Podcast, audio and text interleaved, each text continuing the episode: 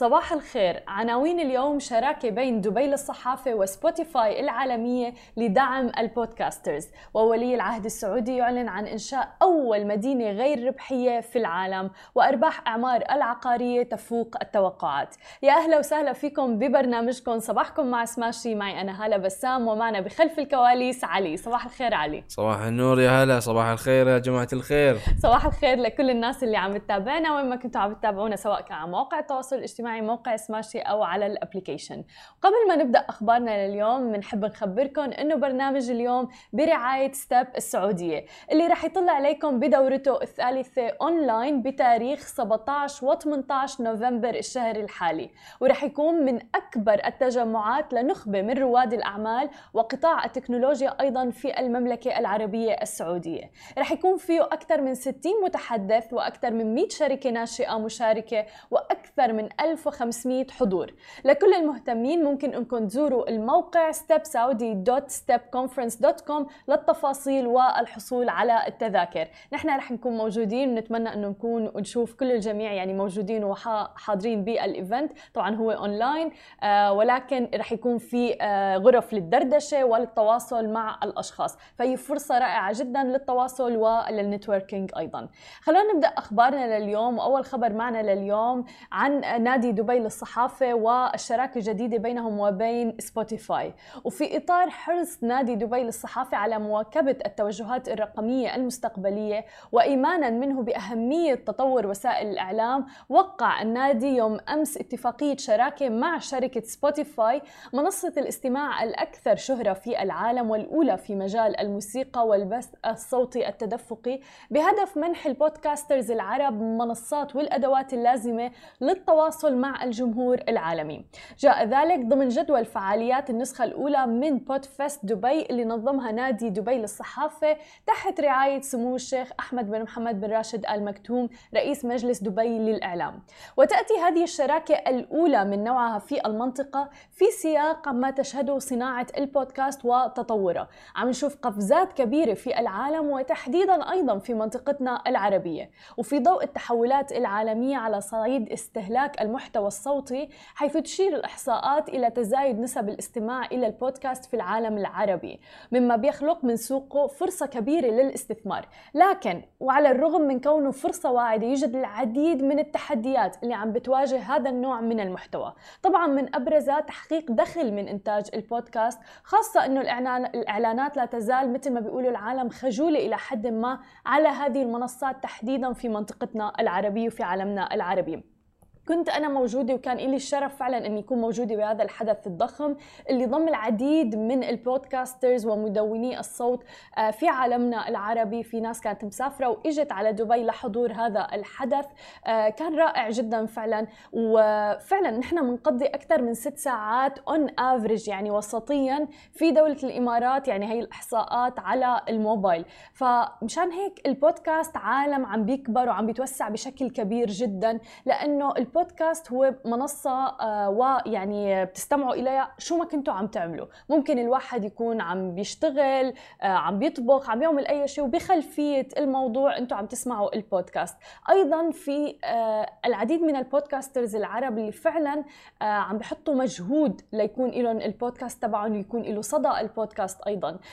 أيضا في إحصاءات أشارت إلى أنه أكثر من 1.3 تقريبا مليون مستمع للبودكاست في دولة الإمارات بينما مثلا في المملكة العربية السعودية تقريبا أكثر من 5 مليون مستمع للبودكاست. فهي أرقام ضخمة جدا. بالإضافة إلى ذلك تقريبا 93% من الأشخاص اللي بيستمعوا البودكاست بيتابعوه للأخير. ويمكن لأنه البودكاست فيه رواية القصص فيه مهارة السرد القصصي اللي بتكون ممتعة جدا واللي بتخلي الواحد يستمع إلى الأخير. هذه نقطة. نقطة أخرى أنه أقرب للمستمع. يعني مثلا اللغة أقرب للمستمع وجاي ما بين حل وسط ما بين المحتوى يمكن العميق والجدي جدا وما بين المحتوى الاستهلاكي اللي موجود على مواقع التواصل الاجتماعي السريع الاستهلاك. فكل هذه العوامل بتلعب دور كتير كبير بنجاح البودكاست تحديدا في عالمنا العربي ولكن مثل ما ذكرنا لسه في تحديات تحديدا من ناحية الدخل بالإضافة إلى ذلك ممكن بعض التحديات التقنية وغيرها والمجال مفتوح جدا للتطور في هذا المجال تحديدا. أما عن خبرنا الثاني لليوم فننتقل إلى المملكة العربية السعودية. ولي العهد السعودي يعلن الآن عن إنشاء أول مدينة غير ربحية في العالم بحي عرقة في الرياض طباعة طبعا أعلن ولي العهد السعودي محمد بن سلمان مؤسس ورئيس مجلس إدارة مؤسسة محمد بن سلمان مسك الخيرية عن إطلاق مشروع مدينة الأمير محمد بن سلمان غير الربحية اللي رح تكون أول مدينة غير ربحية في العالم. ورح تكون المدينة نموذجا لتطوير القطاع غير الربحي عالميا. ورح تكون حاضنة للعديد من المجاميع الشبابية والتطوعية أيضا وكذلك المؤسسات غير الربحية المحلية والعالمية. وتقع مدينة الأمير محمد بن سلمان غير الربحية بحي عرقة بمحاذاة وادي حنيفة على مساحة تقدر بحوالي 3.4 كيلومتر مربع. ويجسد المخطط الرئيسي للمدينة حاضرة رقمية متقدمة جدا رح يكون محورها الإنسان. كما تم تصميم المدينة لتكون مستدامة أيضا صديقة للمشاة إضافة إلى تخصيص أكثر من 44% من المساحة الإجمالية كمساحات خضراء رح تكون مفتوحة لتسهم في تعزيز التنمية المستدامة. أما عن آخر خبر معنا لليوم فننتقل إلى أعمار العقارية حيث ارتفعت الأرباح الصافية لشركة أعمار العقارية المدرجة بسوق دبي المالي بنسبة 184% بالربع الثالث من العام الحالي لتصل إلى نحو 1.02 مليار درهم متفوقة على التوقعات اللي بلغت نحو 900 مليون درهم عن الفترة ذاتها. طبعا يعزى هذا النمو الكبير في الأرباح إلى نمو الإيرادات بنسبة 65% إلى 6.8 مليار درهم بالفترة ذاتها. كما ارتفعت أيضا أرباح الشركة في فترة الأشهر التسعة الأولى من العام الحالي بنسبة 25% على أساس سنوي لتصل إلى نحو 2.6 مليار درهم نتيجة لنمو الإيرادات بنسبة 57% بالفترة ذاتها. طبعا أوضحت الشركة أيضا إلى أن مبيعاتها العقارية تضاعفت بنحو ثلاث مرات لتصل إلى 26.1 مليار درهم في فترة الأشهر التسعة الأولى من الشهر الحالي من العام الحالي. كما تضاعفت أيضا مبيعاتها العقارية المحلية بنحو ست مرات لتصل إلى 21 مليار درهم. وأضافت أعمار إلى أن إيراداتها الدولية شكلت نحو 15% من إجمالي إيراداتها بدعم من عملياتها في مصر، الهند وباكستان أيضا. هذا ونمت أعمال الشركة في مجال الضيافة أيضا والترفيه والتأجير التجاري بنسبة 39 تقريبا بالمئة لتصل إلى 1.5 مليار درهم كما استحوذت أيضا أعمال إعمار في قطاعات مركز التسوق، الضيافة، الترفيه ومثل ما ذكرنا التأجير التجاري معا على 24% من مجمل الإيرادات. كل هذه الأرقام إيجابية ويعني تعد بأنه فعلا آه، على انتعاش الاقتصاد تحديدا في دولة الإمارات وفي منطقتنا آه، ما بعد كورونا وتعافيا من أزمة كورونا وأيضا طبعا آه، قطاع العقاري الترفيه عم بينتعش بشكل كبير بسبب أيضا أحد الأسباب إكسبو والسياحة اللي عم تجي والناس اللي عم تجي لتزور إكسبو 2020 في دبي. بعد الفاصل خليكم معنا مقابلتنا مع رائدة الأعمال سيلينا ووترمان سميث. خليكم معنا ولا تروحوا لبعيد. ورجعنا لكم من جديد ومعنا ضيفتنا رائدة الأعمال سيلينا ووترمان سميث. يا أهلا وسهلا معك. ويلكم تو ذا شو سيلينا. Hi, thank you so much. I'm, I'm switching between Arabic and English. Uh, we are very happy to have you with us, and we would love to hear your story because you have a very interesting story, uh, especially in the region as well. And you've been in Dubai for 15 years? 13 years, nearly oh, 15. Oh, almost 15. yeah. So, can you share with us your story? Uh, how did you start into the wellness and uh, your entrepreneurship journey? Sure. So I actually started my entrepreneurial journey when I was 21. I set up my first business when I was doing my university degree. Yes. And uh, I certainly didn't think of myself as a businesswoman back then, but I definitely started learning about the highs and lows and the challenges that one faces in the business world from an early age. Um, and, you know, you have to be quite savvy to survive as a woman, as an independent woman without investors and backing, um, especially in this region. You know, I was first in Egypt before I moved to the UAE, running businesses in uh, in different places. So uh, it's, it's been a it's been an interesting journey. yeah, that's very interesting, and especially like Egypt, UAE, and everything.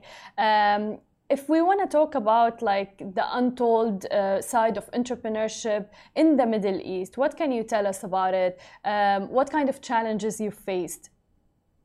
Well, I think um, I think while the UAE in general, like the, the powers that be, are very favourable towards women entrepreneurs. There's a lot more benefits, and this year I got a discount on a trade license because it was specifically aimed at female entrepreneurs. However, I do have to say that it is a man's world, mm-hmm. more so here than anywhere else. The business world is dominated by men, and I think that in a lot of ways, some men just aren't really ready to accept that women are, you know, equal contemporaries, equal counterparts these days. How do you think we can improve that? I think there just needs to be more of us. Um, I mean, one of the things I'm committed to doing uh, as part of my coaching and my wellness is actually building communities for women. And I would like to mentor other female entrepreneurs. I do executive coaching for women entrepreneurs that have SMEs. And I would like to see us, you know, strengthen ties within each other, within our own community, as well as being more productive and more successful within the business world. Exactly. And how can we encourage more women to support each other, really? Mm. I, I, think that has to be down to, to building communities and spending more time with women. Yeah. Um, I do think sometimes women are encouraged to compete with one another. It's mm-hmm. just the way that our society is. It's the, you know the beauty industry teaches us that we all need to look a certain way, and it's it's quite distracting. And actually, what we should be focusing on is ourselves and our self development and how we can how we can grow. 100%. And uh, has the pandemic changed anything like in the business model or affected your uh, coaching business? For me, actually, I think it has improved things mm-hmm. because we're much more globally conscious now of not just our physical health but mental health.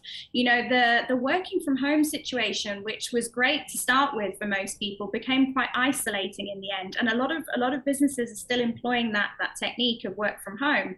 So, being more conscious of mental health and mental well-being means that corporations are introducing more of this into their um, their, their health insurance policies, and it's also something that statistically employees are looking for when they when they go into the workplace. 100% um, how can we encourage like especially because i think it's very important for leadership uh, for all leaders all the managers to really understand how important the mental health is and to take it into consideration especially of their employees because it really affects even the productivity level the happiness level uh, in the company. Uh, so how can we spread awareness about that and actually uh, push it in each um, mm. company well, I think companies need to have their own wellness strategies in place. One of the things that I do is I actually work with corporate entities as well as individuals, and I will advise them on their wellness policies. Um, perhaps I'll go into an office and I'll work exclusively with the employees one day a week and coach them specifically. And it's a, it's a good point you mentioned about productivity because nobody really teaches us in life to process our emotions and how to deal with stress. So if you're an employer and you've invested a lot of money recruiting somebody, maybe from abroad, they're in a high stress environment, they're having trouble at home.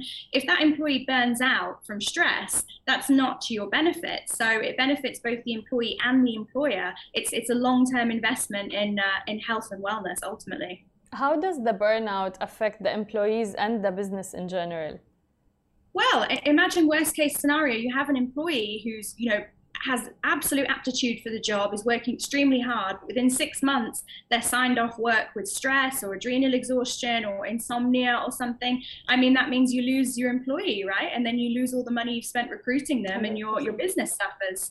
But uh, sometimes those employees are too scared, like to go and say, I feel burnt out, uh, or mm. it's not an enough excuse for me to go Absolutely. and tell you know my boss, my manager that I'm burnt out. So how can an employee deal in this situation? Well, that's why companies need to bring in people like me because they're going to be much more comfortable speaking to me sure. and sharing with me about how they feel when I'm a professional than, like you said, going to the boss. And I think there's still so much taboo around sharing anything to do with mental health. We've made huge steps in this part of the world, but especially for men, you know, men in high stress, high level positions, it's very difficult for them to say, I feel stressed, I'm not coping, I'm overwhelmed, I don't know how to deal with this. And we there should be more support.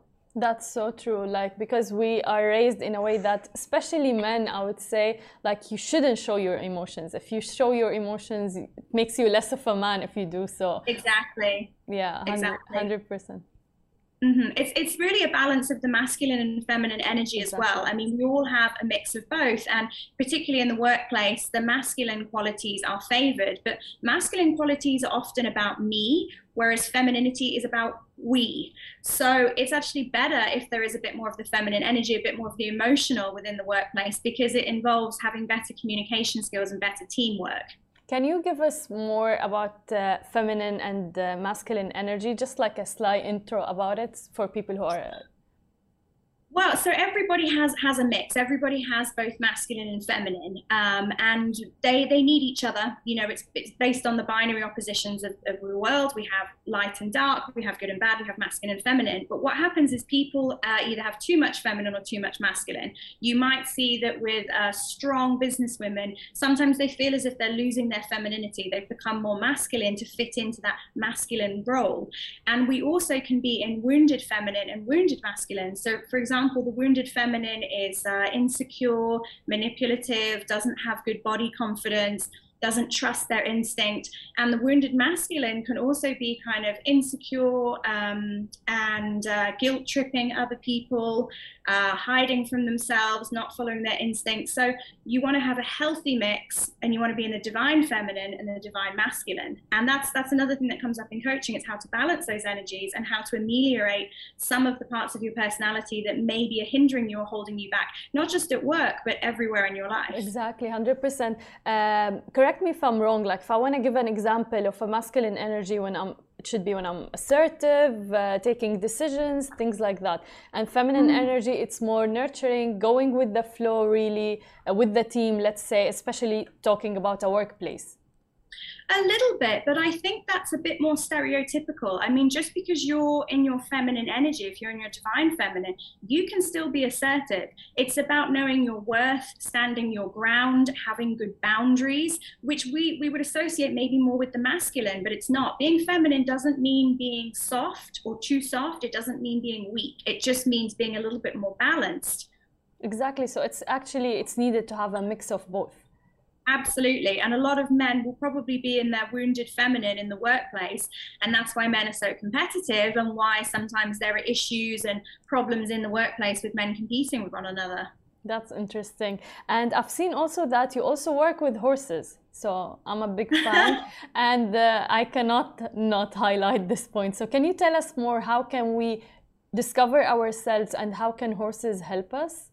Sure. So, what's really interesting about horses is they're actually biofeedback machines. So, horses will very much mirror the emotional energy of the person around them, which is why they're so beneficial. Um, and when we do like corporate wellness days, when we do equine assisted psychotherapy, the horses really mirror back some of the dynamics that are happening in the workplace. For example, when I've worked with a corporate team before, uh, we, it's transpired that there has been some sort of confrontation between two departments that wow. came up while using the horses. So they're really interesting to learn from. The horses are very instinctive. They they protect themselves. They work as a herd. And every business that has employees, you want your employees to work together as a team. You want them to be a herd. You want them to protect each other, to protect the brand, to protect the business. And really, it's it's very interesting how much we can learn from the horses, how much we can feed back their behavior into human traits and human behavior. Agreed. Uh, if you can give us like one advice, especially for the young entrepreneurs who are starting their journey, but some of them are a bit scared, hesitant, what would you give them an advice? Well, limiting self beliefs and fears really have no place in an SME. So, before you do anything practical, the most important thing to adjust is your mindset because it doesn't matter what you do or how much you achieve or how much money you have or how much support you have. If you don't believe that you can do this and you can do it better, more efficiently, or more effectively than somebody else, you probably won't succeed. And then, practically speaking, it's so important to have business plans, financial planning, support network, uh, plan to scale your business, a good banking setup, and good employees. Exactly, a mix of both is very, very important. Thank you so much, Selena, for being with us. This has been amazing. Thank you so much. You're welcome, thank you. شكرا لكل الناس اللي تابعتنا نحن بنشوفكم بكره بنفس الموعد نهاركم سعيد جميعا